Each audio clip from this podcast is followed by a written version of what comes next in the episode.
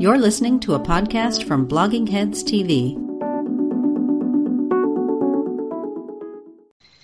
Hi, welcome to Culturally Determined. I'm your host, Aryeh Cohen Wade, and my guest today, uh, returning, is uh, Chris Arnade. Uh, Chris, thanks for coming back on. Could you uh, introduce yourself to the, the, viewers and listeners? Yeah, hi. First of all, thank you very much, and um, welcome from upstate New York. Um, I'm a uh, I guess a photographer writer. Um, I I was a physicist and then I became a banker, and then after 20 years of banking, I left that to document addiction and poverty across the United States, and I encapsulate my experience in a book called um, "Dignity: Seeking Respect in Back Row America," which I actually have a copy of here. You can you can is it backwards? no, that it, it, it's appearing uh, the there correct way to me. Um, so, um, you know, rush out and um, by socially distancing and by by the book by socially distancing. Um, but um, yeah, it's a it's a book about um, my seven or eight years um, amongst what I call back row America, which is uh, people who lack credentials, high, high big resumes, uh, high high educational attainment, um, and are scattered throughout America. Um, and so we we had a conversation about that book uh, when it came out about a year ago, and so we'll include a link to that if people want to check that out. I, you know, I uh, remember liking the book. It also uh, includes, uh, you know, it's a full color book, including your photographs, uh, you know, portraits of uh, the people you're talking to, and uh, so the, the along with text and kind of a narrative. Um, so yeah, people should check it out whatever way they can right now. Um, probably not running out, uh, probably clicking something and someone else will bring the book to them uh, for the foreseeable future. Um, so I wanted to have you back on to kind of talk about the current crazy circumstances and um, the and also you know how th- this might play out in the election. Um, I want to talk to you in particular because your impression about uh, Donald Trump and the appeal that he held to uh, a certain group of people who are kind of the back row or you know they're unseen by the type of people who chatter about politics on TV or online. Um, but first of all, I, first thing is, I, you know, I actually was thinking about your methods in terms of this crisis because you kind of travel around and it will, you know, as you explain in the book, you'll like go to a small town, like go to McDonald's and like see who's hanging around and start chatting with people. And, um, I don't know if you, if you were planning, if those days are over for good if you were planning on going out again, but like that that way of talking to people, uh, it seems much much harder now. So, uh, how are you thinking about that? And uh, do you plan on resuming someday when hopefully this the, the like acute crisis has passed, or or what? Yeah, I was literally um, planning a three month tour of the U.S. in my car to kind of do similar things, both give talks to smaller community colleges and libraries, as well as you know I, have been home for two years writing the book and and, and selling the book, and uh, so I was on March 15th. My car was loaded to go on a three month circle of the United States, oh, wow. um, and that got put on hold, obviously. Um, and part of my project was, you know, when you when you spend seven or eight years driving 400,000 miles around the United States, certain places stick in your mind, and um, part of my next project was to go back to those places that I felt like I didn't spend enough time in that kind of just linger with me. Um, and I, I want to see again. Um, and I can't do that now, obviously. Um, um, I, I'm, I'm very careful about this pandemic, given my age and my, my health. So um, I'm I'm doing my best to, to, I haven't left my house in two months, and I, that's frustrating. So I have to everything I say has to be seen through the prism of what I did before, which is kind of intellectually frustrating for me. Um, I, I, don't really like to be on Twitter. I don't like to, um, uh, uh, even though I'm on it a lot now. Um, I took I took literally almost two years off when I was writing the book um, I don't like to be on Twitter. I don't like to think in this way, but it's all I can do right now. And I can kind of go through my old notes and kind of stitch together what I learned before and put it in context. And I think what I've tried to do is early on during this pandemic was, um, highlight, you know, I, I liken it, I use my old particle physics days when you, when you want to, want to probe kind of the truth or reveal the inner truth of things, you slam shit together really at really fast energies with a particle accelerators. In some senses, this pandemic is doing that. It's revealing these things that are kind of underneath the surface structurally that we all knew, but they're being seen right now in very, very dramatic, stark terms. And that's kind of the inequality that exists in the United States and how people are having to react to the pandemic. You know, the, the shelter in place, as I like to say, the place is doing a lot of work. Um, the phrase the place. Uh, everybody, some people don't have places, literally. Um, some people have 12 people in one, sharing one bathroom. Some people don't have yards. Um, and so, sheltering in place is a is putting a lot of stress on different people, and um, you know I, I call it the laundromat divide. You know, like you know some people.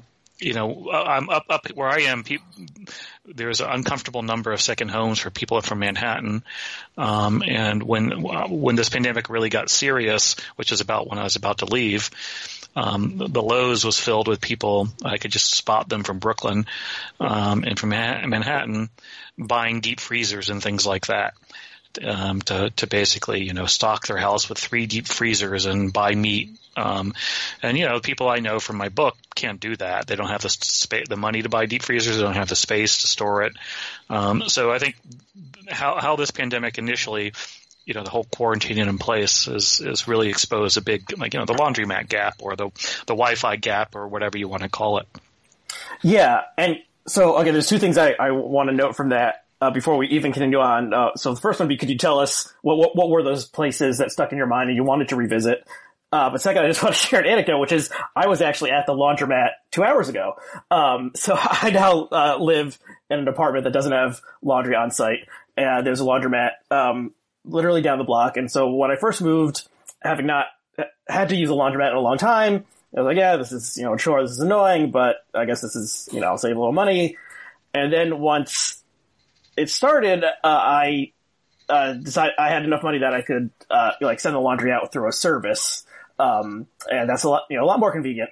And a couple days, and so I, so I walk past the laundromat all the, all the time. And a couple days after, uh, the, you know, lockdown started, the laundromat obviously stays open as an essential service. There was a, uh, like a printed out notice uh, stuck to the window of the laundromat that the guy who was kind of the manager or overseer had died.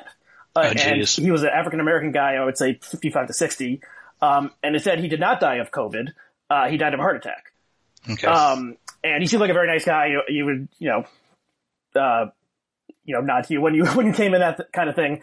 And, but I was thinking like, okay, so this guy, it's probably very stressful to have this job, you know, when, when a pandemic is happening.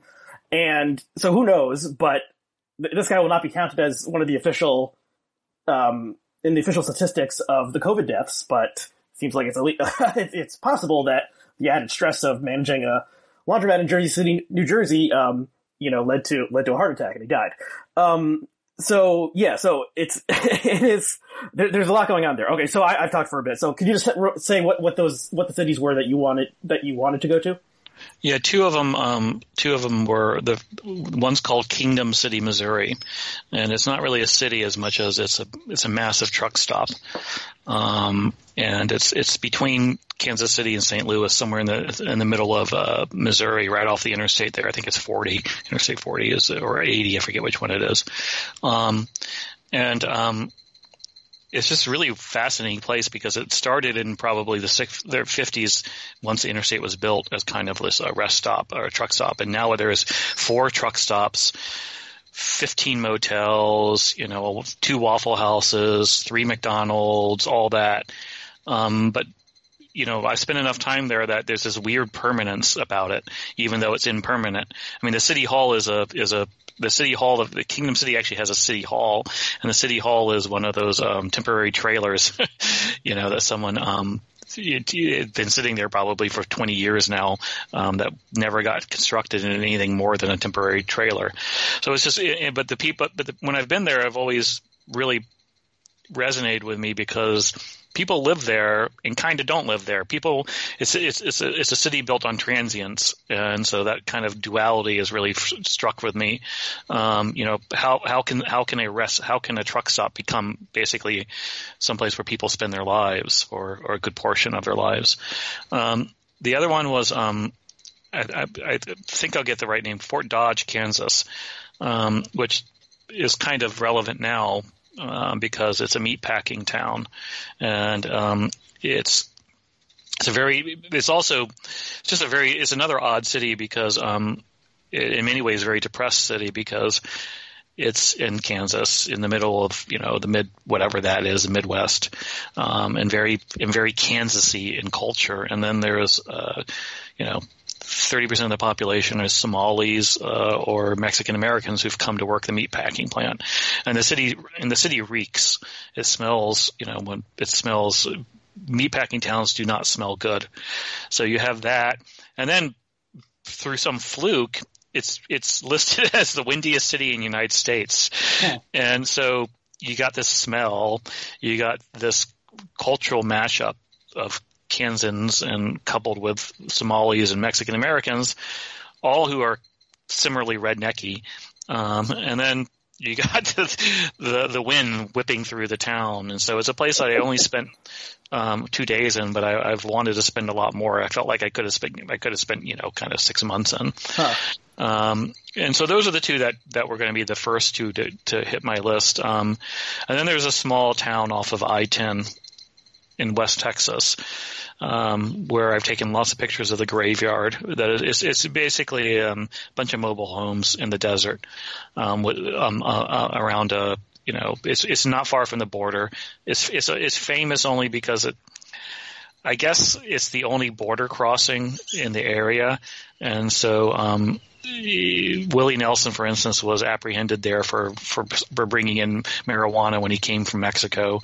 so, like, it's a, when you for people who cross the border within the hundred miles, if they're detained, they end up in this small town in jail, and so some famous people have been have been stuck there. But otherwise, it's just scattered um, trailers in in the desert with a, a, gorgeous cemetery that's got all these wonderful um, ad hoc um, memorials to people who died.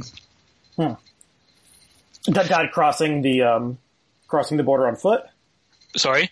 People who died crossing the border on foot? Uh, no, no, no. It's just just residents, you know, oh, okay. just long term. Well, presumably, you know, presumably some of that as well. Um, but you know, and then and then there's you know there's parts of the South that I, Georgetown, South North Carolina is another town I want to go to, and it's where if, if I was doing political reporting this cycle, it's where I would have gone. Um, it's it's a in there is it's a working class town in South Carolina that's 50% black, 50% white. And I, and I, it, it, had I done the reporting, I can guarantee you what I would have found, which is I would have found a lot of support for Biden that would have gone contrary to what the Twitter sphere thought. Um, and I almost didn't even just do it because I mean I knew what I was going to find. It was kind of obvious, um, you know that, and, and, it played out in the election. Biden won South Carolina by a massive margin. Um, so those are sort of four of the places off the top of my head. I have a list of like twelve. I, I, forget the other ones.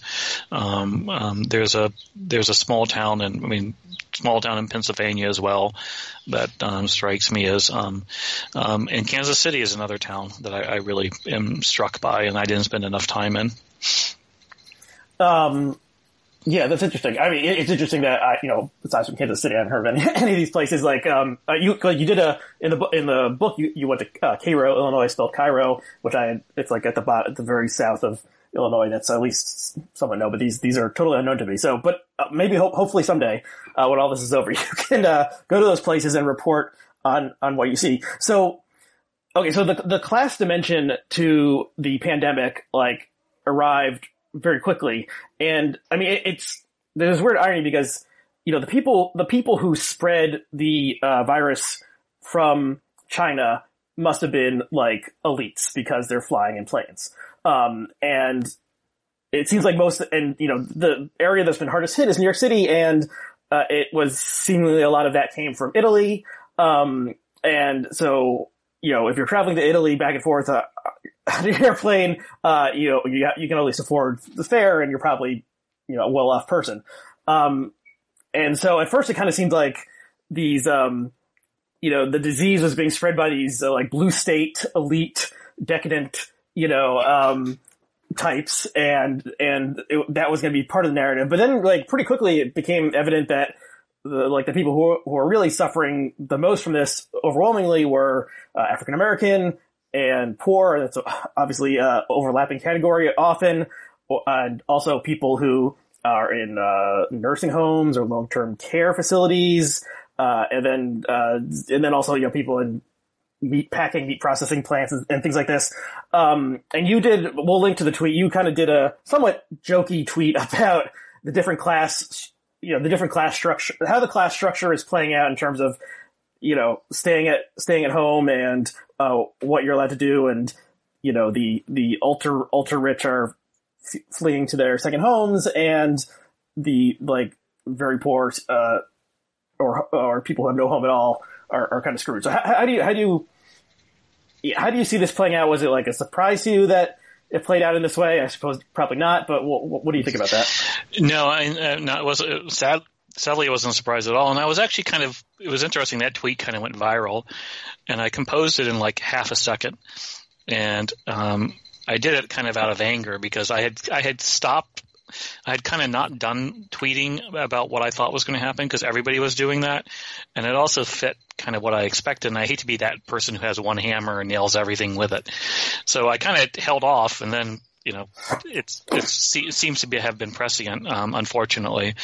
Um, like I said, I mean, I think that the, you know the inequalities are being exposed here are just so um, sadly not surprising. I mean, I think you know and he, everything screws the poor is kind of the, you know, I, I, I just wanted to like, you know, if, if I had, when people ask me to summarize my book, sometimes when I'm just, when I'm just angry, I'll just say, well, the poor get shafted by everything.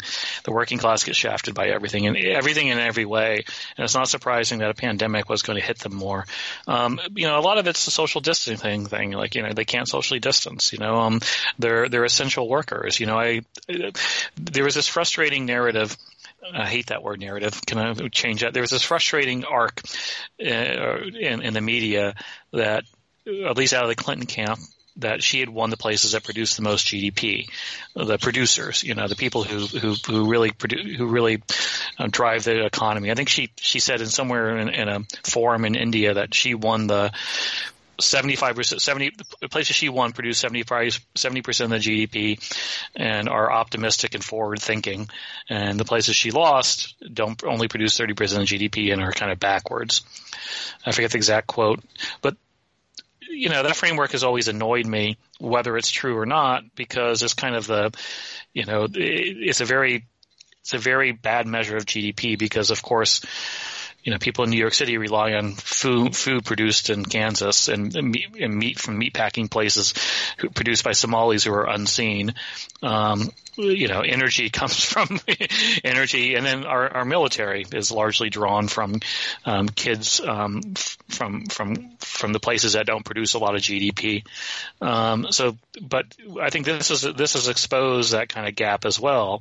Is that people are, you know, the the quote elites the the laptop people can work on a laptop like us are are, are squirreled away while and, and dependent on people who are putting their life at risk and uh, are quote the low GDP producers, the the agricultural chain, um, the meat packing, the people who work in meat packing, the the people who keep the power grid running, all those things. So, you know, I think there's that that exposure as well. But what what it really you know when it since as it's played out now, and I guess we're now in the I don't know fourth month of this, third month of it. It's hard to remember. Is it second month? Second? Third? I think it's the well, the lockdown was about was mid March, so or I guess we're into the third month of it. Yeah. Wow. Um, and um, you know, I, I started thinking, and, and a lot of people jumped on this kind of you know, because it's obvious the kind of like, do we stay quarantined or do we open up that whole political debate? And people have kind of framed it in my framework, which is the back row versus front row, the, you know, the knowledge workers versus the non-knowledge workers, whatever you want to call it, the educational divide. And I actually think it's not that this time, the people who want to open it up it's there's some overlap there, but I think the people who want to open up are people who are, I guess I, I would say, are financially leveraged, um, who you know who who who need who who have a unsteady who have a, a volatile source of income, and that's very dependent on um, dependent on the economy, you know, on a smooth path.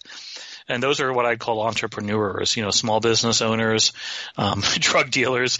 Some of the drug dealers in my book keep in contact with me, and they're having troubles right now. You know, because it's like it's you know they go outside and police swarm them.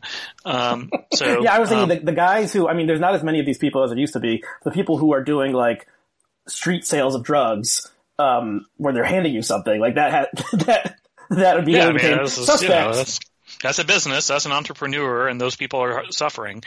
Um, and you know, and CEOs of companies who are also quote leveraged, and they they so it it it, does, it, it cuts across class. The people who want to open up, and the people who want to stay close are are in, are in steady incomes, fixed incomes.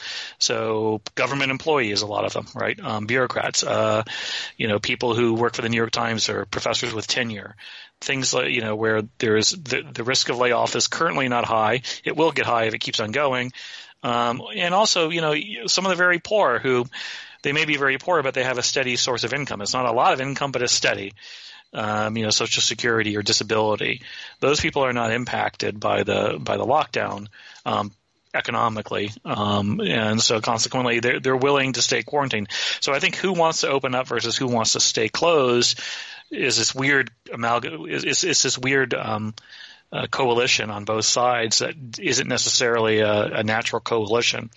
Um, and, and, of course, then of course there's you know the the political um, the political wedge people who who come in and exploit the issue. You know, the people carrying guns in Michigan at the state house who just mug for the TV cameras to, to co-opt the issue. You know, um, and get loud, get a lot of noise. There's there's there's bad players um, um, trying to hype hype the uh, open up uh, camp. Um, where I think that I think there's less bad players trying to keep keep us closed. I think those people are just people who are probably a little bit more trusting of epidemiological models than I am. yeah, there's this. Um, I hesitate to even mention him because he seems like a pretty bad actor, but this guy, Alex Berenson, who used to be a science reporter for the New York Times, then he wrote a book saying marijuana is, is dangerous.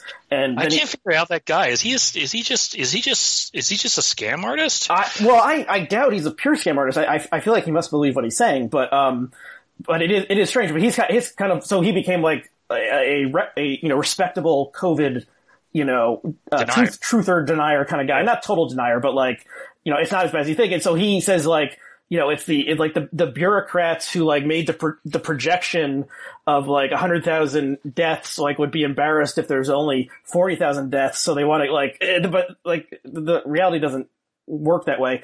Um, but yeah, so yeah, there's that that type of the, but those. Yeah, but the, the thing is, is the, the reason he's getting traction is there's a nugget of truth with every scam artist, right? Um, meaning, um, I, I, don't. Look, I, I, I, should shouldn't call him a scam artist. I don't know. Um, I, there's certain people where there's a lot of there's a lot of red flags, and I just stay away from. Um, and and he's one of them. He just seems like he wants the limelight too much, and he he, he he's that kind of like. Oh, look at me! I'm I'm doing you know, and it, it, he's too quick to jump in and jump in and, and try to get retweets. Um, yeah, I agree with that. He actually like okay, so Jamelle Bouie, who is an opinion columnist for the Times, tweeted that his grandfather had died of COVID with like a photo of the grandfather, and then uh, Berenson like quote retweeted that saying, uh, "Very sorry, Jamelle. You know, my grandparents died of cancer, heart disease, so and so and so and so. Like we need Good to get the timing, economy dude. the economy back to work." It's kind of like what the what the fuck are you thinking? Um, but he, you know, I'm sure he's. He, I mean, he like this has worked for him in, in getting more Twitter followers, and maybe he'll get a book contract from a conservative press he's, or something. a show on Fox, right? Well, I don't know if he's on, if he's on Fox yet. He's definitely been on. So he's on Fox. He he has this COVID report on Fox. Oh, okay. Well, there there you go. But anyways, uh, the, the, well, the nugget of truth that he has, and again, I say this as um, um, as a former physicist, is these models are tough. Okay, um, when you com- when you do a complex model of of something like this, there's a lot of chaos involved. There's a lot of um, error bars involved, and it's a tough field to do. And so, consequently, you know, the, the, the, epidemiologists and the public health people are in a really bad a bad bind because the, the the proper thing to do on a risk analysis basis is to is to to over over overhype it because you want people to be paranoid. Um, and so the problem is if if it works, then you seem like you overhyped and you paranoid got people paranoid because getting people paranoid is going to stop the problem. Is going to help. So it's a it's a feedback loop where Yeah, they're in yeah. a really bad it's a really bad bind. So but the problem is they've come off as too confident and they don't have a good track record leading into this. Um, they, they, they, they, they, they talked with too much certainty about something that's not certain. Um, and then I think they really fucked up, um, early on with the downplaying the whole thing. At least the WHO did downplayed the whole thing. And so the kind of bureaucratic elite, uh, bureaucratic, bureaucratic public health figures, the global, you know, the nonprofits and all on this one started off pretty slow. And I think they gave an opening for people like him to come in and, and exploit it, unfortunately. Um, look, I mean, I, I think if you, if you want, it's way too early to pass judgment on who did well, who did bad, all those things. Um, and there's also too many variables involved. Um, you know, demographics and also just luck, you know, I mean, it's, um, uh, bad luck and good luck. And so, Yeah. um, but, but I, I think it's hard to not look at de Blasio and say he really screwed up I agree. uh, more than anybody. Um, so uh, I, that's one call I'm I'm kind of willing Yeah, to make. he, I was saying, um, I tweeted at some point, like a month or so ago, like he's revealed himself to kind of be like the liberal mirror of Trump, like just this kind of like buffoonish character who like believes his own bullshit and thinks he knows uh, better than everyone. Like obviously he's not as much of a scam artist as Trump is, but um, yeah, he has he has done a bad job, and it seems like you know tens of thousands of people have died uh, because of his you know his failures early on. Okay, so you know when wh- it seems like like New York City had some bad luck, I guess, or maybe there was just some like once this got started, it would have been bad anyway because of the international airports and being a hub for so many industries, having so many uh, immigrants coming, uh, you know, people coming in. Um, and also the kind of like structural factors like the reliance on public transportation and multiple people living in one apartment. Uh, so you can kind of understand why it's been so bad in New York City. But then there was, there was, so then there was the free, you know, the freeze at, in which people are not like generally like going from New York City to like somewhere else to go cough on someone. Um, you know, obviously people like left for various second homes and stuff like that. But so then when there was the reopening in places like Florida and Georgia, um, I think there were some people who were like, it's gonna like, um, like immediately this is gonna be a disaster. But like the, you know, there's the, the, the, the disease is not like spontaneously generating in the air. Like someone has to have it and then be in that place. Um, so in the initial, you know, when, when there's not a ton of people coming from somewhere where there is the disease into Georgia, then it's probably not going to immediately start spreading. But if we return to totally normal life, uh, it seems like these other areas, it will start spreading. And so the, you know, the, the bluest, the bluest, uh, city in a blue state, New York City was, was hardest hit and New Jersey was, second hardest hit. And uh, it seems like a lot of the red states kind of escaped a major disaster. But how do you, I mean, if, if we get this second wave, which some are anticipating, or if we screw up by reopening too soon, do you think this could turn into a disaster in some of the places that you've been to that are kind of forgotten? So how many people are coming into Cairo, Illinois, uh, every day who might have the disease and, and spread it there? You know what I mean? Right. I mean, I think again, I think there's so many variables we just don't know right now. We don't know how the how, how it spreads. We don't know how the how the virus. Um, I think we're still getting a grip on how the virus responds to things like heat and temperature, uh, or same things, or heat and sunshine, um, um, and how it spreads in, in air versus how it spreads inside. Um, but you know, my my first reaction, my second reaction after saying inequality was, oh shit, this is going to really hit um, poor communities in, in a devastating way. Um, but not just in the U.S., but overseas places, so the favelas in Brazil, um, the the kampongs in Jakarta, um, the slums in, in Calcutta. Um, and, uh, you know, and, and similarly in, in Ecuador and Bolivia, places I, I kind of, since I wrote my book, that's where I've been going, um, in my free time is kind of, um, globally. Um, and, um, to some degree it has and some degree it hasn't, but the problem is we're not going to know fully because there's just not good measurements. You know, p- people can die in these places and not be counted. Um, that's less true in the U.S. I mean, the U.S. I mean, you know, I still have homeless friends who who who who contact me every day. Who some of who are in the book, some of who aren't.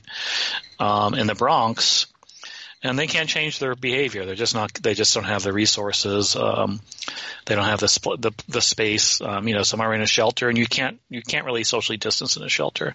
They're going to get sick. I mean, I just that's just the reality. They're going to get sick, um, and some are going to die. Um, and it's awful. And I don't know if we're going to properly account for them because I, you know, for instance, there was this viral video of drone footage of Hart Island of bear of uh, mass trenches being dug in New York City. That's a normal thing, unfortunately. That that that island has a million bodies already buried there. So this isn't new that they they bury. If you die without papers in New York City, um, you, are buried on Hart Island. Um, and I think that's where you look how it impacts the the the the, the, the homeless because um, you look at you just look at an increase in deaths there. Like they, I think they bury about 50 people a week there, and I think someone said has gone up to like 200. So that 150 additional, uh, the, my numbers could be way off, mm-hmm. um, but that 150 additional, for instance, would probably be from COVID. Um, and so I think that's what you're going to have to do in a lot of these communities. But you, my fear about it hitting places like Cairo, hitting places like Gary, Gary, um, you know the kind the, the kind of dense poor communities um, hasn't really borne out um, or, or, seemingly yet. I mean, it's hit poorer communities harder, but it hasn't devastated them the way I. It hasn't. I don't want to downplay how bad it has been in poor communities, but I expected it to have been much worse. Mm-hmm. Um, I, I, expected to have have been um, uh, like a, you know. Uh, just just to, to, to, to go like wildfire through these homeless camps and to the degree we know, it hasn't really, and I, I don't know why. And I, look, it's, it's great, it's fantastic. Um, you know, um, maybe, maybe it's underreporting, maybe it's um, luck, maybe it's the virus works in different ways than we know. Um, um, but like I expected Skid Row in LA to be completely, you know, for simply put for 5% of people in Skid Row, LA to die. 100% of the people were going to get it and 5% were going to die. And I don't think that's happened. So I, I'm very happy that hasn't happened. I think it's only been, you know, kind of half a percent or so, which is still awful. You know, only half a percent, but um, but um, my my my my worry though is global, which is it is now seeming to spread in places like Ecuador. It is seemingly spreading in places like Indonesia. It seems to be bubbling in India, and I, I don't know if we'll ever know really how badly it hit these places until we do some detective work afterwards. But th- but the uh, besides the awful moral risk uh, and moral awfulness of that, there's the kind of boomerang effect. It comes back from Jakarta, it comes back from Ecuador, it comes back from um, you know wherever, and so we we don't really have an ability to to to to, to, to sit comfortably until this this whole until we find a, a scientific solution to the problem. Yeah, yeah, that is, that is um, a frightening thought that you know we're so focused on what is happening in America for reasons that make sense that uh, it could continue to fester in areas like Brazil or Indonesia or somewhere that um, where we continue to have uh, inter- lots of interchange with, and until you know until there's a like kind of a global solution, then like the threat the threat remains. Um, Okay, so let's let's let's talk about the politics of this. Um, so you, as I think I mentioned before, you know, you were a, someone who was prescient about uh, the appeal of uh, Donald J. Trump in you know 2015, 2016 in a way that many people, myself included, um, did not understand. Uh, so we've now had President Trump for three and a half years, and uh, and so okay, I uh, let's re- rewind to before before the virus, before the lockdown, before the economic catastrophe. You know how how are you viewing Trump's chances like in January of, of this year? Uh, I thought he was going to win again. Yeah. Um, I thought it was pretty close, um, but I thought the odds were in his favor. Not not hugely. I mean, it's it's hard to predict this early. I I, I kind of did this long tweet storm um, like two two weeks before this hit uh, about this, saying that I think that ultimately he's probably the odds-on favorite for, for the 2020 election, but the, the Republicans are the odds-on favorite to be kind of in power for a while, um, 2024, 2028. Um, um, and this, this, I, I, said this as a warning, not as a not, not as cheerleader, um, and um, because you know I think um, you know, I think that the Democrats, one of you, I liken I liken Trump early on from the very beginning to Chavez in, in Venezuela, um, which is Chavez kept winning. Early on, he won legally. Later, in the end, he fixed things so he wouldn't. Um, but but the first two or three elections were legal, and he won despite the fact that everybody said he was awful, and he was uniformly got. But the people who all said he was awful were a small group of people who have a powerful voice. You know, Caracas is um for your if your listeners haven't been to Caracas. Um, in in Latin American countries, um, in places like Caracas, which is high up in the hills, it's a, it's it's it's it's a valley up in the hills. Um, the poor live up in the heights, and the and the rich live down in the low low altitudes. Um, it's kind of inverse from the U.S., where the rich live up in high, the high hills. Uh-huh. Um, so places like Quito and Bogota and all these high and La Paz and Venezuela, all these um, and Caracas, all these traditionally um, Andean countries. The rich the rich live in the valleys and the lowlands of the cities in the in the valley of the city. So the the rich in Caracas and the the elites live in basically two neighborhoods, um, and they have a lot of power, and that's partially why Chavez came to came because you know Chavez literally went up into the mountains where few people, the hills where the where the slums are, and and campaigned there and got those people to vote for him uh, against the elites. And the elites could never get their shit together once Chavez won. They they just kept on thinking they stood they they they said this guy is a clown. They stomped their feet. They they devised all sorts of the plans to get rid of them. They they fought amongst themselves. Um, they couldn't decide on who was the one to take down Chavez. They they initially assumed he would he would just fall apart by himself, and they kept losing. And that's kind of what has been playing out here is Trump is viewed initially as a clown. Um, he was dismissed as kind of unnecessary, you know, he, he would fall apart. And then they tried all these extracurricular activities to take him down, the impeachment, the, you know, it's, it's like that joke, you know, this will do him in now. you know, Trump's done for, and then, you know, actually, well, actually, oh darn. yeah, there was, a, there was a tweet, uh, that the Jesse Farrar tweeted it. He deleted it because I think he was sick of it getting retweeted. It was something like, uh, we've got old Donnie. I want to see old Donnie Trump slip out of this one, and then he yes, slips exactly. out of it easily. Ah, well, nevertheless. Yes, and, and, and did he really delete that out of out of fatigue? I think so. Or maybe he just respect, got maybe he just got sick of the idea. But yeah, that it doesn't exist on Twitter that, anymore. Actually, um, the um, yeah, but that was kind of what watching Chavez in the '90s was like. In the 2000s was in the Chavism, and the same thing you see now happening with with his um, successor. I mean, the, the absurd uh, coup attempts, right? Funded by ten like pe- people in Miami who fled, the elites who fled to Miami. Mm-hmm.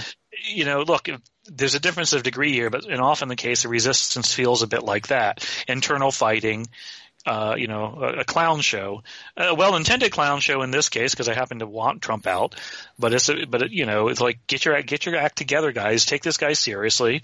Um, you know, I understand you think he's a clown, but that's not how you approach it.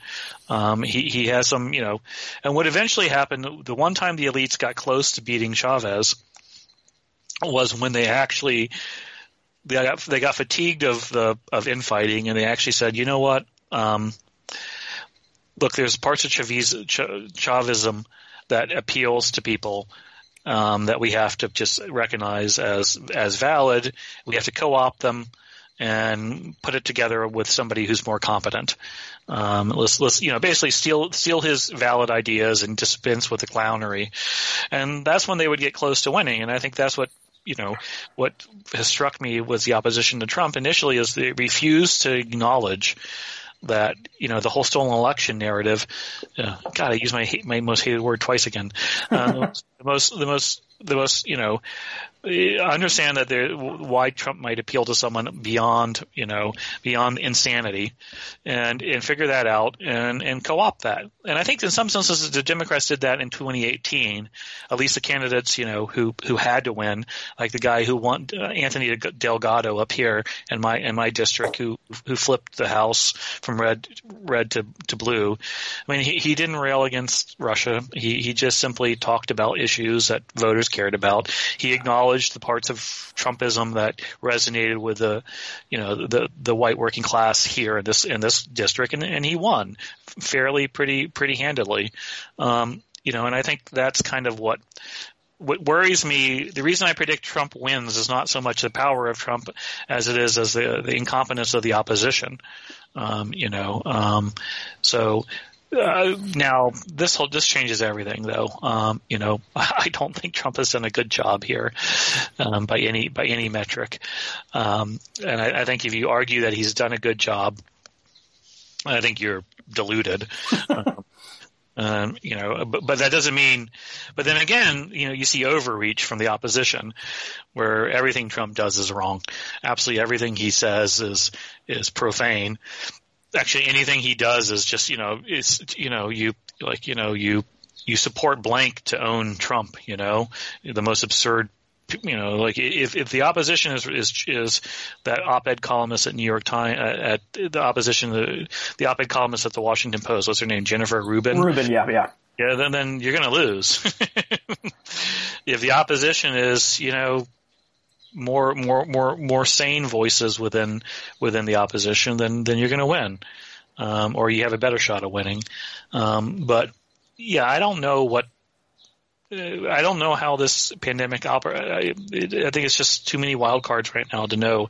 I mean, I was just thinking the other day is you know, Trump's Trump's rallies are huge like pe- pe- one of the reasons I predicted Trump was going to win in 2016 is I don't I think there's this there used to be this belief you know this kind of amongst the the the elite the elite political reporters that rallies don't matter right? They're just they're just they're just for show. You don't judge you don't you don't you don't judge who's going to win by who has the biggest rallies. But if you went to Trump rallies you knew that they mattered um, that there was a lot of energy there. It was about enthusiasm. It was about energizing. It was about, you know, it was like a rock concert. It, people left it buzz and they were to, they were to, you know, I, I call it the hangover test. If they woke up on November 4th hungover, they were to vote. Um, if if Hillary fans woke up on November fourth hungover, they weren't going to vote. It was ah, you know, whatever. Just, and so him not being able to hold rallies is a big negative for him. I think. Um, I, I'm only suspect of saying that definitively because Trump is a master of learning how to uh, get free media. Like he'll he'll figure out some some kludge to re, to replace the you know to, re, to, to to fill the energy gap from the from the you know if you know like his, his Skype his live things will be will be the most fun things ever. that's, that's, the thing I think people missed about the Trump rallies, and I, uh, people are going to yell at me. It's not fun to go if you're LGBTQ. It is fun to go for everybody. I mean, you know, if you if you they were they were it was like a it was like a insult comedian show um, mixed with a rock concert. And if you saw it through that framework, I mean, which is again, obviously, it's he's dangerous, but the actual event attending it you, you, is is quote is is is humorous. Like people are laughing, people are having a good time, and I've seen a lot of. Believe me, it's it's not just a white crowd. You see a lot of minorities there who are warmly embraced for being there. Um, as long as you have the MAGA cap on, you're good. Um, and and they're fun events, and I think you know not fun for the press. I'm sorry, but that's part of the show. Part of the show is, you know, it's a wrestling match, and the the, the, the press are in their pen. You know, my, my my response to the press is do what I did, which is don't wear a badge and don't go into the pen. you know, just hang out and and just be undercover. yeah, and well, I mean, the, the, the reference to wrestling uh, made me think. I did uh, one of these interviews about two years ago with uh, the com- the uh, the comedy writer Owen Ellickson, who is a wrestling f- big wrestling fan, and you know the, the the parallels between professional wrestling and Trump's persona. And of course, Trump participated in various WWF um, events over the years, and uh, you know Vince McMahon is, is linked to him. He's friends with him. Um, you know, there's a lot of connections there. Okay, so uh, you, you spoke for a while there. And I had I'm trying to remember everything I thought. So first of all, um, you know, the, the comparison with Chavez is interesting and not one I'd heard or thought of before, but you know, Chavez really like did things. Like he he actually like implemented a new system Yes, in, exactly. in Venezuela. Like That- Chavismo that's was the difference. was a real thing. Like what is Trumpismo? Like what has Trump really done? It, done- it's it's it's you know the Wizard of Oz and a lot of. Like the, the wall's not built. Um, you know they passed a big tax cut. And that's about, and then there's all, and then there's That's- outrage of the day. So, That's so exactly the strategy running against him, um, um, which is that he's Mitch McConnell on, you know, on on rollerblades. they can, they Um, they've confirmed a lot of judges. So there's, No, there's but- but- people but who care about was, that, but a again, lot of people don't care about that. Part he part of it, he he came in going to shake things up, and all he's really done is globbed onto Mitch McConnell, right? Um, now. I think the hardcore Trumpistas will will say he's he's dragged Mitch McConnell his way, but he hasn't. Um, you know, I mean, I mean, I, I think the irony is his his one of his few legislative achievements um, is criminal justice reform, which is you know. If I was advising Trump, you know, you know, please, please don't listen to my advice.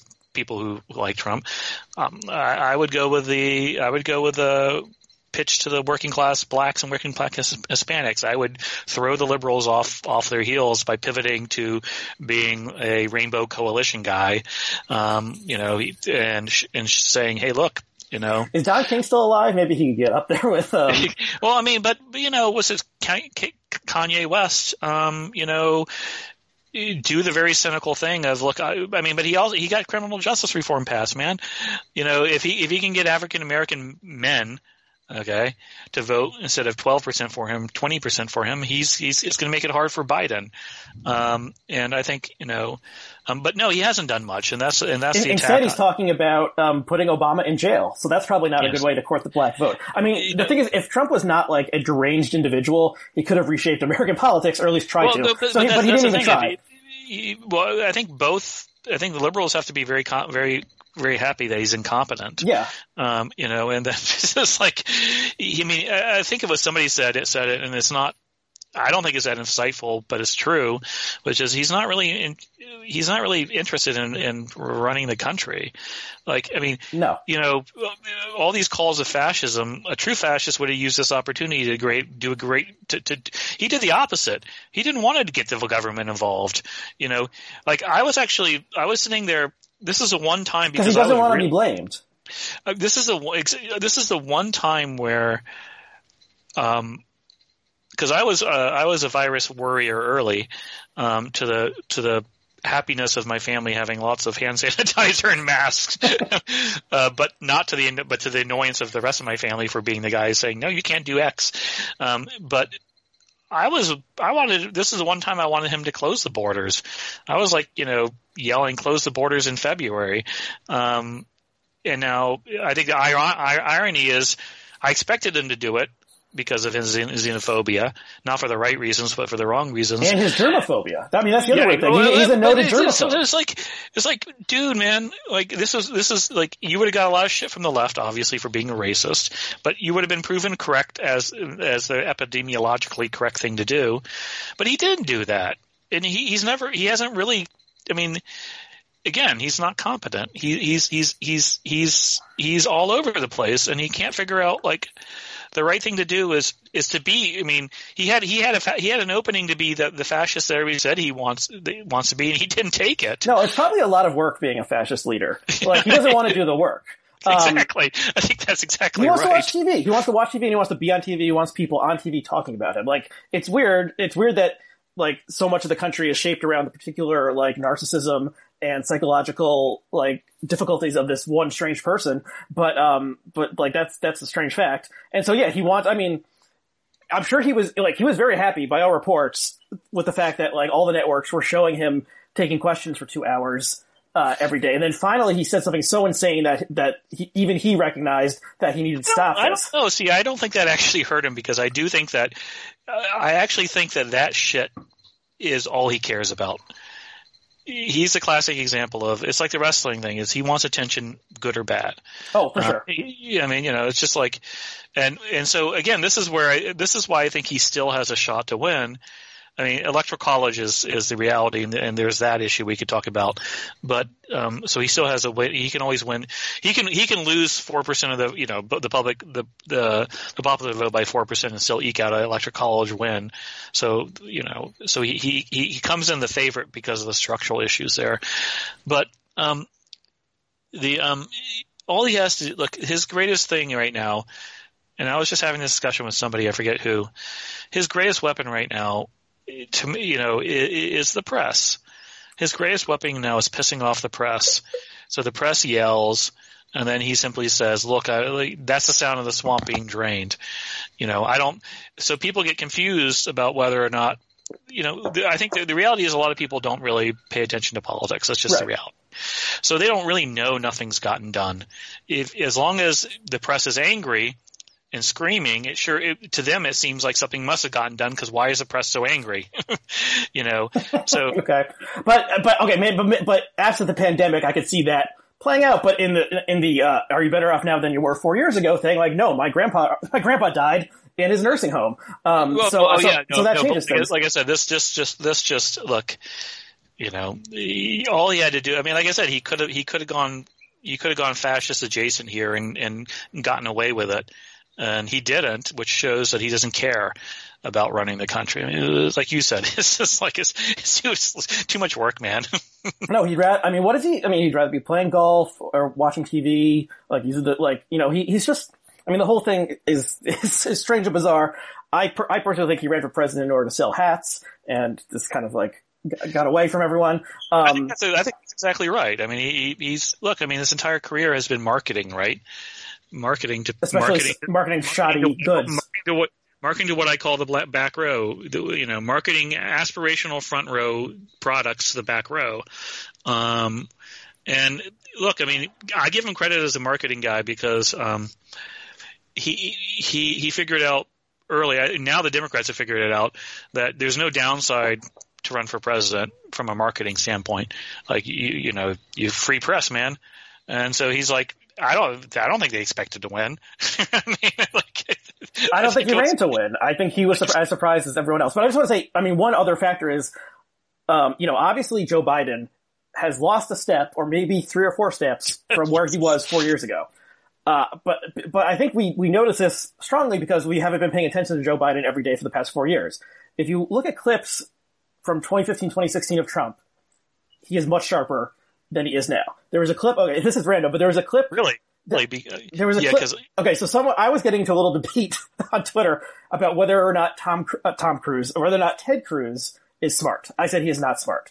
And then someone posted a clip uh, from one of the debates. I'll take the opposite side. I'll take whoever you were debating side.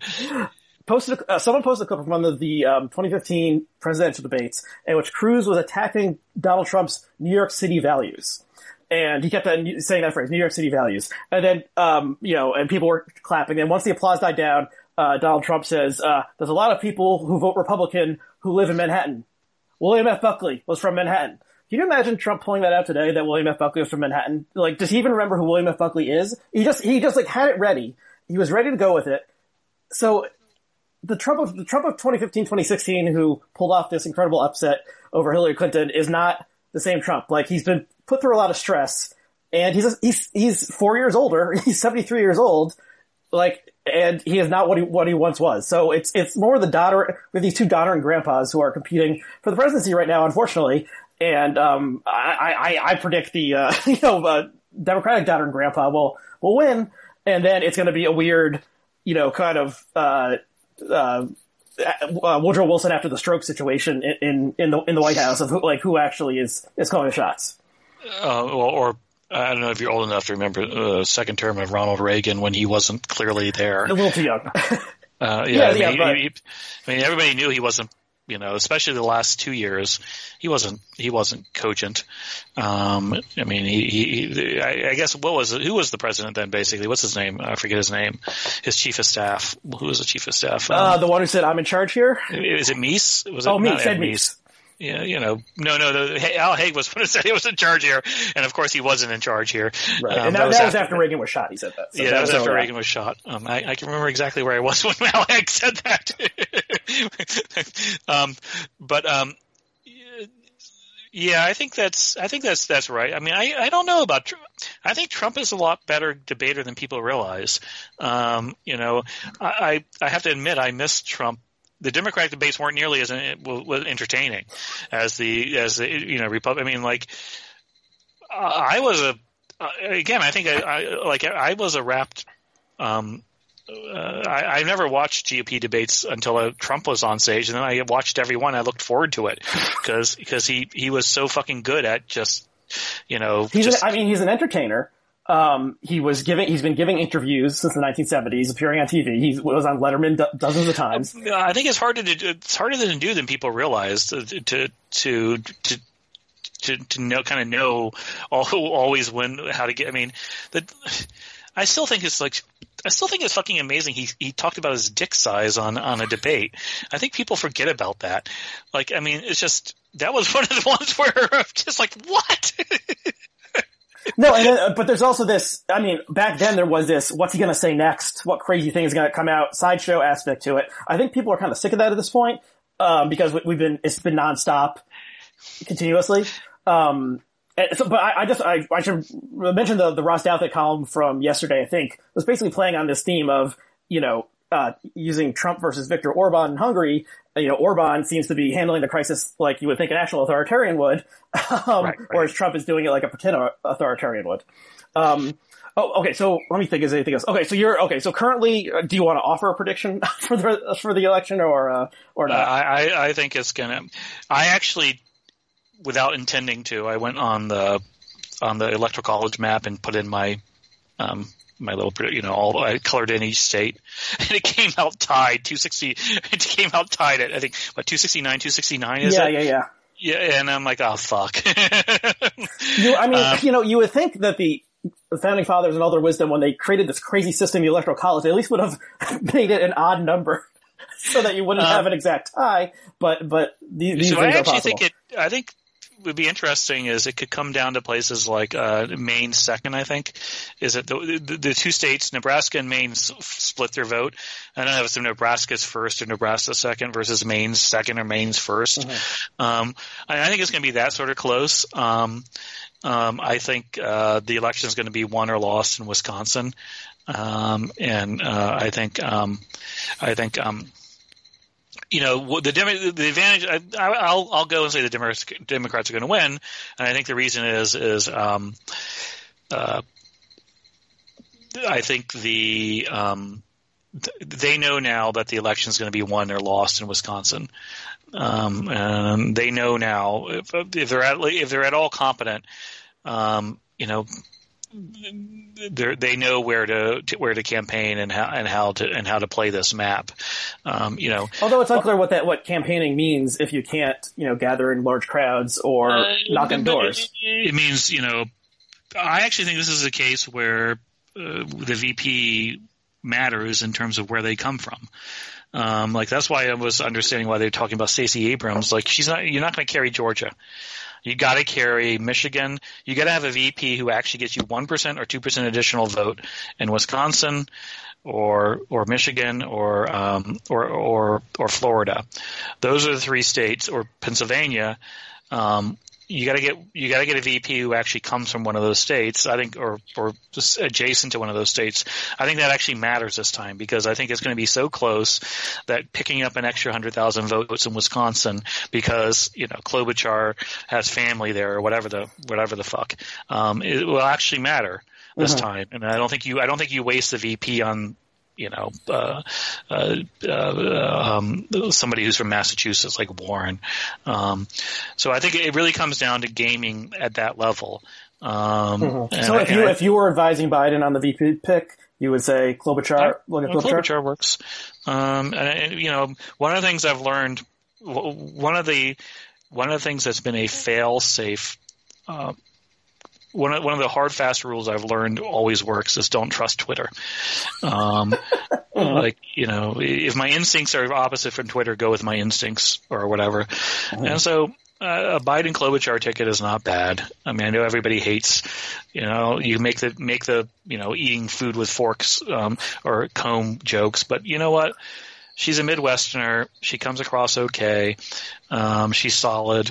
Um, you know, I, I think that I think the, the I supported Bernie. I'm a diehard Bernie fan, um, but at the same time, I recognize that you know, I know when I've lost, and I know when um, what, what, what I like is not what other people like, um, and I think you know the, the country is largely centrist in in that regard, um, at least when it comes to the Democrats, and I think. You know, if Trump is, you want, as you said, you want the kind of, at this point, you, you want the people who can get shit done um, you know, especially after the pandemic, the, the, the technocrats having their moment, right? Um, even though I hate to, I hate technocrats, but now they're having their moment. Um, and, uh, you know, I, I think, I think Biden's decided he's going to have a woman, which makes sense. That's cool. And so I think the, the, the, the you know, I think the mission, the woman, the governor of Michigan hasn't had, had the greatest, greatest pandemic. Um, it just seems like not particularly, um, fantastic in any way. Um, so why not go with them? And I think the Sanders, the I think that there there is a real risk though that you know the, uh, the Sanders Sanders people are not going to vote. Um, you know they're they're just going to they're they're not to pass the hangover test. Um, or or the or the you, I haven't smoked dope in 30 years. Do you wake up with a hangover if you smoke dope?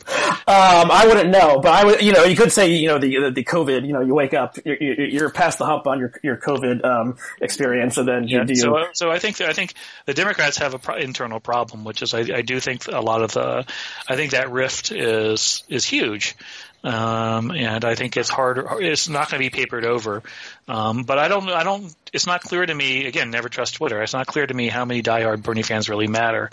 Um, I, I, think that. I mean, people who really care about politics are strange. They're they're like they're outliers. Yes, it's exactly. like 10, five to ten percent of the population. So the people who are who are like angrily saying like I am not voting for that warmonger talking about Joe Biden or you know that rapist or that racist like mo- yeah, most people, especially now, like they're just trying to get through the day. They're not like participating in the in these things. They're, they're pretty checked out. So I do think those that type of person is a, a strange person, and they they dominate the conversation because um, that's who like you know that's who is on Twitter. That's who the media pays attention to. The media draws from that type of person. I just want to say, I think, I mean, I I I disagree with you in that I th- I thought in January that whoever the Democrats nominated you know, uh, Andrew Yang, um, Beto, who, you know, uh, Marianne Williamson, this person would have won uh, against really? Trump. I just think, I just think people are just tired of the craziness and, and they just want to go like a return to normalcy. I've said it before right. in the show would have been, would be a very good, uh, slogan. And you know? It, it worked at least once before in American history.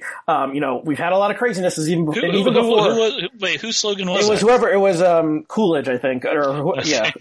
um, and he, so he, yeah, he won in 1920. Whoever won in 1920, Coolidge or, um, the other one, for the 1920s. Um, but he, um, not Harding, Harding, or Wilson. Harding, which one died? I can never remember whether, whether Harding or Coolidge died. But, um, so, uh, it, it, people in the comments, please tell us which one, which one died. Um, but yeah, so just, you know what? Okay, so what is it? I mean, Trump won forty with forty six percent of the vote in this weird, you know, double bank shot kind of thing. What is? But what is the Trump base? Like the Trump base is not forty six percent. Uh, the Trump base is like thirty seven percent. If you look at anytime there's a poll where they ask people something about Trump's character and it's obviously wrong, like is, is, Trump, is, is, Trump, like a is Trump a steady hand during times of crisis? Like thirty seven percent say yes. So th- so those those are the true believers who are are with him till the end. But there's people in the middle, even if they're like conservative people, and maybe like they're kind of sick of this shit too, and just want to not pay attention to national politics, not have to worry about the president doing something insane every day. Just, yeah, just sick of the shit, and like let's just go back back to normal. Like, I, if, so with coronavirus, it seems like maybe we not we're not going to go back to normal anytime soon. But I just think like. Yeah, the, let's let's just get the adults back in the room. Politics will be boring again. Well, you know, let's go with boring grandpa, not crazy grandpa. And you know, and then that'll be that. So I, th- I think, I think it's, I think, I mean, I think it's gonna be like a landslide or a near landslide for Biden. And I, I don't think it's gonna come down to, you know, the, uh, the, Nebraska one or whatever, or whatever. I, I think it's gonna be like, you know, like Trump is gonna get like 42 or 43% of the vote. And unless there's some, you know, like Jill Stein got like one or 2% last time and other people managed to add up to six or seven percent. Like those types are not going to get as much this time, and so I think Biden is going to get over fifty percent, and he's gonna he's gonna take it. But then it's just going to be like, but it's not going to be this great. It's going to be good to get Trump out of office, but nothing is going to get done because the stalemate is going to continue. They're not going to eliminate the filibuster. Mitch McConnell will, in all likelihood, still be there. Maybe the Democrats will take the Senate. I have no idea, but like, you know, the system is set up for things not to happen, and that will continue. um, even you know, Well, once we have well- sane people back in office. Will that Supreme Court judge who everybody loves finally retire if, if Trump loses? I mean, I'm sure if Trump loses, Ginsburg is out of here. Like, unless I mean, I don't know. She's like 84 or something, so she might just be out of here because of the natural processes of the world. She, she, she had her opportunity when Obama was president That's to get out of there. Um, Um, but, But- but um, I guess my, my response to that is like I don't disagree entirely. Like it could be true, um, but Trump won last time because he got people who voted for Obama twice to vote for Trump. He, like you said, he he he he, he played the triple. I mean, it's almost like a quadruple bank shot. He got he got people to switch sides. Okay, he got the white working class my back row, my white back row to turn out 3% more than expected. Not a lot, but 3%, that's a lot. And then he got the black working class to not vote 3%, to drop in participation 3%. Um, or Hillary got them to, whatever you want to say. So, so those three things all took place in exactly the right places. Um, you know, in, in these six, or these 147 counties scattered throughout the Rust Belt that that just gave him the like you know I think he won what he won like each he won each of the states by like sixty thousand or something absurdly small. Um, yeah, I think it's like 80 or 100,000 total vote switches in, in various places would have um, right. So election. So he again he, he played he, he got lucky in many ways. And that's why when I when people say why did Trump win? I'm like he won he won because of everything and he lo- he lost he won because of nothing. Like you know when you when, when you basically are that close everything matters and then again nothing is the only thing. Um, but you know one of the things he got that I don't think three months out of three months ahead of the election you wouldn't have predicted or, or two months is he got the never Trumpers to vote for him. You know, they're going to say they didn't, but they voted for him. Um, he got the he got the traditional Republicans to vote for him. The the Jeb, you know, other than Jeb, he got the Jeb voters. He got the he got the what's his name, the guy from Wisconsin who's gone now, this former Speaker of the House. Um, No, um, Paul Ryan. he got the Paul Ryans who he insulted and treated like shit. Um, and he, he won the GOP by he won the GOP by by basically insulting the elites within the GOP. He took over the GOP by by by basically taking over, getting rid of the donor class. But then the donor class voted for him. You know, the the solid Republicans who said they were outraged by his behavior voted for him. Do you think that was because they hated Hillary so much, or they're just they just ju- all Republicans and they'll vote for whoever? judges. Okay. abortion and judges, social issues. So the people who criticize my thing saying, you know, it, it's all about social issues, it is all about social issues at one level. And I, and I, I, I agree with that. I've said it's not, it's not economic anxiety, it's anxiety that we care about economics too much.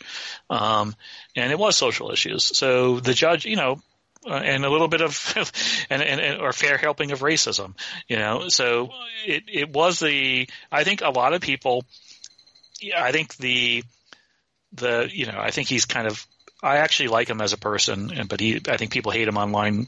Is what's his name? Radio Free Tom Tom Nichols. Mhm. I- Tom himself, I don't think voted for Trump, but to, what Tom represents voted for Trump. They went into the booth. They said they weren't going to vote for Trump, and they voted for Trump because they cared about abortion, or they cared about, um, or they cared about judges. They cared about the Supreme Court. And you know what? If I'm them, right? If that's your worldview, that's not my worldview, but if that's your worldview, they did the right thing. Um, surely from a pragmatic political angle, if your goal is, you know, if, if you really think that the U.S., you know, if you're a Ross Douthat type, and you think the U.S. is um, going on, going in, into the path of decadence, um, you know, the the the cosmopolitan elites, my front row is taking over with their globalism and their and their and their um, uh, their their social issues that you know w- w- relativism um, and uh, atomizing individuality and celebrating deviance, then you then you then you vote for Trump because he's going to give you the Supreme Court judges. Trump Trump made a I don't think it was I don't think it was tactical. I think out of laziness early on in this in, in his campaign, he handed off the judicial thing to the to to the elite Republicans. He criticized all the Republicans in traditional ways, right? He criticized the Paul, he criticized the donor class, the Jebs, the this you know the the the, the classic Republican infrastructure, except except on the on the on the courtships. He completely handed that over to right wing think tanks. I think out of laziness, right? well, yeah. I mean, he doesn't. Know, it's not like he knew who any of those people were. Been following their careers. I mean, the judges thing is you could say that's the judges, uh, the Supreme Court, and the rest of the federal uh, court judges who he has nominated and and, and the Senate has confirmed are the longest lasting legacy. I think you know the um, uh, whatever is built of the the wall Mexican wall can be dismantled, but those judges are, are there for life. But Trump, I mean, doesn't know who those people are, doesn't particularly care. He no, probably exactly. he probably looks at photos of them and decides whether or not they look like a judge or not. Um, like I honestly think it's, it's probably something like that. You know, he's not reading briefs, but he's smart enough to figure out that there's a group of people who really care about this. But um, you know, it's not like so if Marco Rubio had become president, it probably would have been the same slate of people being appointed as judges. And, but it's not like there's an alternate bench of like Trumpist potential nominees. Like they have to be like, you know, lawyers. They have to have gone to law school Yeah, and, but- and be lower court judges or, or uh, be prominent in some way. Like it's just the, it's just the Federalist Society people. Like that's just the list and, and, and they get everything they want. Yeah, exactly. I mean, if he, again, if I think the the social conservatives and the GOP who held their nose because of his, you know, his screwing a porn star when he's married thing, um, I, I think they they feel very good right now. They made the right bet, right? That they they, but, but from a purely pragmatic standpoint, from a metric of what they want and what they, where they think the country is going, they feel the only way to to stop the society from eroding further into decadence is through the court, through judicial actions. And so they they somehow I think again I think it's because of laziness Trump gave them what they wanted. Um, and so I think those people still vote for him. I think uh, you know I'm not gonna I'm not gonna bring radio t- Tom Pickles into it because he's I like him. Um, and I, and I I don't think he's going to vote for Trump. No, And but he, not- but I mean, t- that guy, he's like an ex-military guy or something. Or, Yeah, yeah, yeah. I mean, he, he- he's he's a neocon. Right. So I Um, just want to say, I want, I want to uh, speak up briefly for Douthat. I am almost positive Douthat did not vote for um, for Trump. He seems to personally loathe Trump. He's a very good analyst of Trump. He seems to understand his appeal in way in ways that no one else in the New York Times op-ed maybe, he's, does. maybe he's a bad example, but, But, people, t- his, his- but a type of person who's like not an inte- intellectual, um, who you know, like, like a committed Catholic uh, voter might have just held their nose. And, a fair amount. I mean, look at. I mean, I don't know if you follow because of the reaction to my book. I actually am, you know, got praised by the Catholic community, um, and I'm I'm now a Catholic myself from for, for various reasons. I've been a Catholic most of my life, but. Um, a, a, larger share of the Catholic intellectuals voted for Trump than I, you know, look at what's going on with First Things, right? right. you know um, so i think Douthat is particularly is is less of a catholic conservative um, represents him less than he thinks he does because he's he's ultimately kind of he's also ultimately a very um, you know cosmopolitan elite um, you know and so i don't think he shares the same you know social issues No, Uh, so I, I mean he's an, he's an He's idiosyncratic. He's an He's a idiosyncratic person, which is why it's interesting to read what he writes, uh, because he comes to conclusions that you would you would not expect. Um, okay, so do you want to talk about the Hawley thing? We've gone a little over an hour, or should we wrap up and then maybe? it's up to you man it's your it's your show Okay, well, if you, if you want to stick around for a couple more minutes, okay, so so you'll you'll have to explain most of this, but uh, Josh Hawley, he is a senator from Missouri. I believe he's in his first term. He's a young guy, um, and some people see him as kind of like um, the person who can carry Trumpism, whatever that is, forward without the clownishness of Trump himself, uh, because Hawley is a very like um, straight laced kind of uh, kind of guy. Is he like was he the is he the West Point one or is that No. I think uh, I, I, I he's a, I think he's he, he's got a undergraduate from Yale in history, right? He wrote a he wrote a book on FDR, actually. I think. Um, he's he's kind of he's kind of scholarly. Okay, so yeah, so so, so not a not a um someone he's who's not like Trump. He's not Trump in doing the, at the song and dance kind of stuff. at all. Okay, so that's who, so Josh Hawley, Republican senator, and and then he retweeted you. Is, is that uh, He hasn't only retweeted me. He loves my book. okay? Um, he he bought my book for every Republican senator. Um, he he praised my book. He brings it up in talks. Okay, so what do you think about that? Um, I'm flattered, I guess, but at the same time, I mean, I'm, I, I wish, you know, I got I got private praise from a lot of people in the Bernie camp for my book, but nobody's nobody's retweeted me or nobody's talked about it or nobody's built legislation based on it or at least put or built bills on it. I mean, Matt Stoller is a lot more focused on the policy than I am, and he's he's Matt Matt believes that Hawley is is genuinely cares about the issues he says he cares about. That he he's he's anti-monopoly. He's he's talking about you know one of the things he did, um, you know, was was to it was a, a law to attack um, aggressive landlords, and that came out of his uh, his work with um, uh, people in um, Kansas City in the black community who were predatory landlords. So he, he together with um, some black leaders in Kansas City, he, he introduced legislation co-authored with uh, some Democrat to to, to uh, basically a landlord ab- abuse bill. Um, you know, he was been aggressive on the on the on the um, on on the getting getting people jo- getting people cash during this crisis. Um, he's attacked Facebook and, and, and Google as anti-monopolistic. He's done. Um, uh, he he did. Um, you know, he, he's doing a he's doing a um, anti-monopolistic look at, at the meatpacking industry based on some of the stories out of COVID. So, you know, people people who when I say that, people say, well, that's all that's all talk, no action. But I guess what I my my response is always, I'll talk to anybody. Okay. Um, uh, if anybody's going to promote my book, I'll talk to them.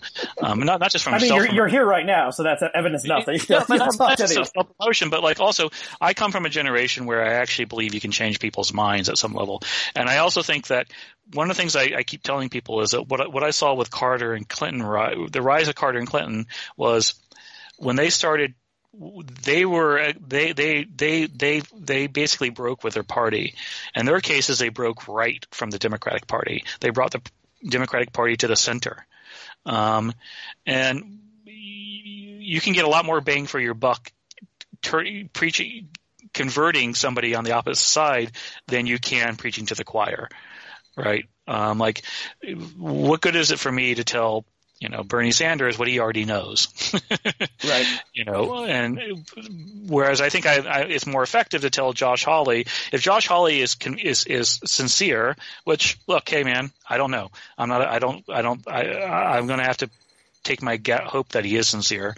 Um, he's sincere, at least the the bills I see him putting out there are sincere, sincere in terms of addressing the working class. If some of the if some of the Republicans and there's something going on in the Republican Party, which is, I, and I and I think that I think the left is wrong to to, to, to completely dismiss it as cynicism. There's there's a, a shift. Trump started a shift left on economic issues. Forget about the social issues right now. He he started a leftward shift, breaking with what's his name, this the Wisconsin crew, the the the the small government, no tax. Pro-business wing, the libertarian wing of the of the Republican, the donor class. Trump got elected partially by by by by going left on economics. Yeah, yeah, yeah, for people, sure. People, people like Hawley and people like to some degree Rubio, but Rubio's not smart enough as Hawley. Um, and to some degree Cotton have recognized, wow, there's something here. Like, you know, we're supposed to be the party of the working class, the working man, and our economic policy is not towards the working man. Um, so I think there's a genuine shift there going on, whether or not, look, Hawley is literally the hundredth ranking senator, and he's not liked within his party the other senators, the other Republican senators don't seem to like him because he's questioning the economic, you know, orthodoxy of GOP. Look, I, I don't get in politics, uh, meaning like I'm naive also. So if he's if he's just a if he's just a, a shallow showman who's putting up bills to be you know um, to, to, that he doesn't think doesn't hope that actually get get passed solely to buy off votes. I, I I don't know what to say. I mean, then that's then that's what he is. But my my reaction is when I look at his legislation to the degree I look at it, at least what he's proposing, there's a lot more there that Democrats should be happy with. Uh, and, and, people on the left. Now, I, I, again, I'm trusting Matt Stoller to some degree here, who follows this, who spent you know 10 years working in, on Capitol Hill, to say that this guy has has has serious chops here. This isn't just for show. Um, and again, that's what I see. Um, would I prefer Bernie Sanders to to retweet myself? Hell yeah. um, you know, why he hasn't, uh, again, I, I, can't really say. But at the same, again, uh, there's this. I'll go back to the thing is I really do think it's more valuable to convert the opposite side than it is preaching to the choir. I don't really know what what good my book's going to do Bernie Sanders, to be honest. Um, like you know, so much of what I say he says, um, with the exception of some a few issues on faith. Um, but other than that, I suspect he wouldn't have any problems with my book and would like it. Like, again, like, and but I'm not sure it's it's it's at all effective to, to people on the left because they already know this stuff, you know. And so uh, th- that's kind of that's kind of how I'll justify it. Um, you know, if I'm burned and um, I got retweeted by somebody who's cynically retweeting me. Um, where I, where it got ugly was um, I defended an attack on him not because they were attacking on him, but it was an attack on him that I find disingenuous and is used to attack anybody who questions kind of orthodoxy, which is the people at Vox.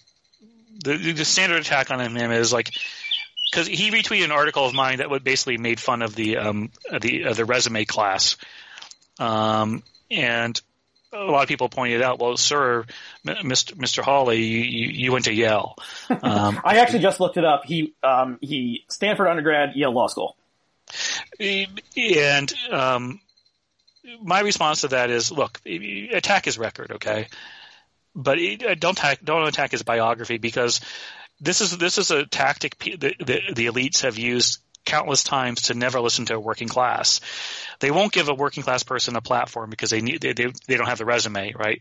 So you're not you're not going to find somebody who is a populist who has who hasn't gone to Yale, um, who hasn't gone to Stanford or hasn't gone to Cornell giving being being able to have a platform to to to to, care, to, to, to advance his his or her um, his issues.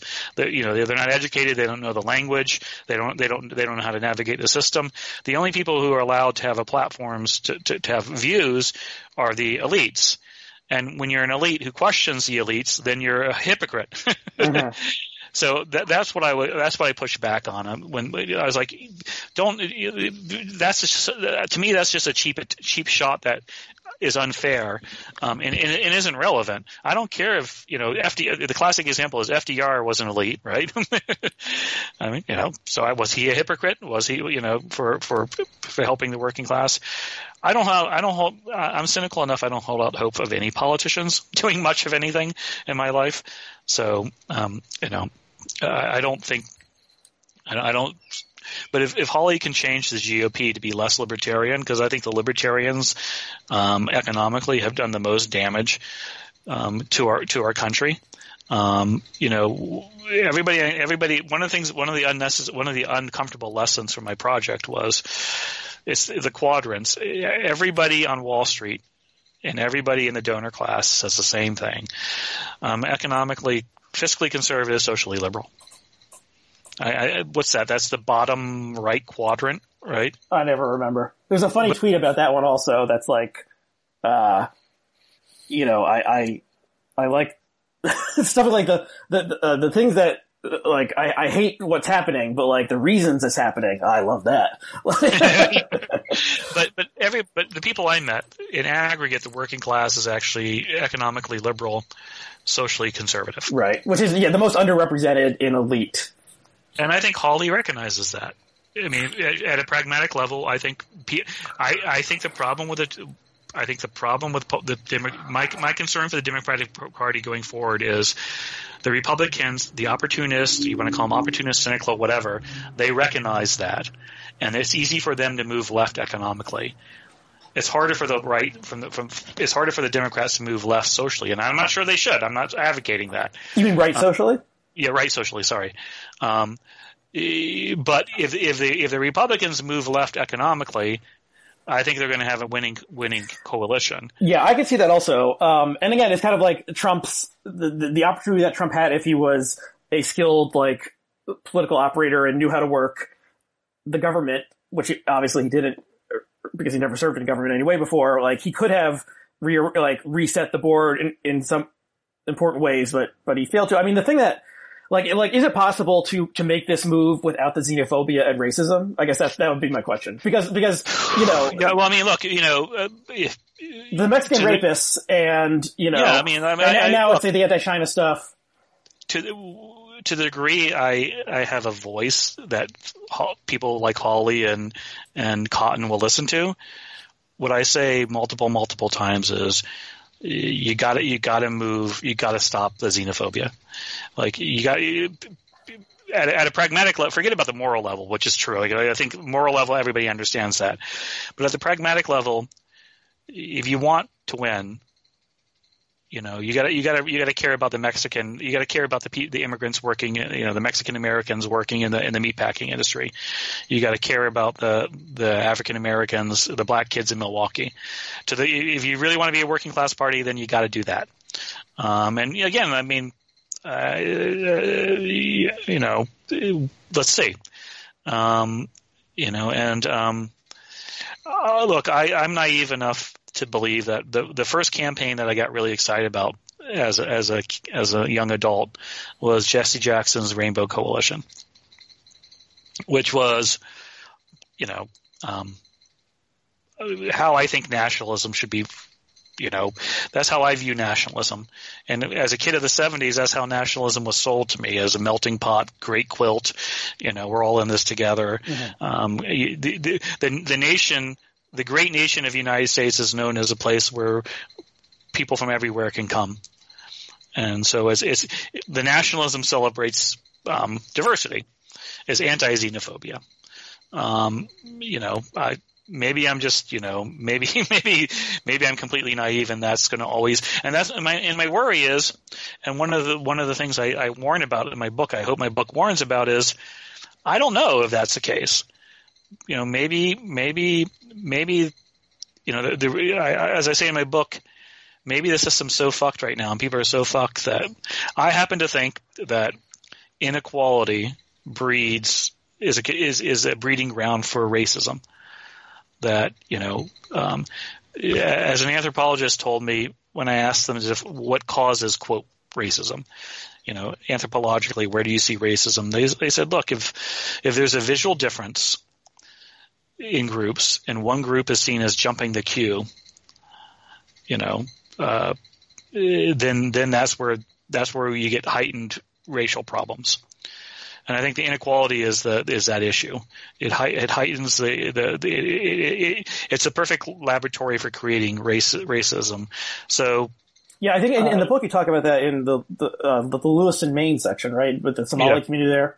Um, yeah, which we, we talked so, about. I'll, we'll link to the previous conversation we had about the if people want to hear about so the Somalis in and Maine. Part of my problem is unless we address the inequality issue, and it's not just it's not just economical inequality; it's cultural inequality. To to the degree you can talk about that, you know, some some things are considered to be cool, and some things are considered to be profane, and generally the things that are considered profane are things that the working class likes, mm-hmm, right? Like like like you know, like hip hop or or NASCAR.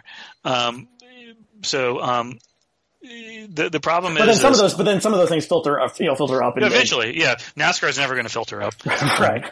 Hip hop has. Yeah, I mean, hip hop is, the, I assume, the most popular. Yeah, but I mean, I just simply, just I would just simply say for African Americans, is is is how you dress. I mean, there's so many things um, that are considered you know, mm-hmm. baggy pants. I guess baggy pants are out. I don't even. I'm, that's so '90s, right?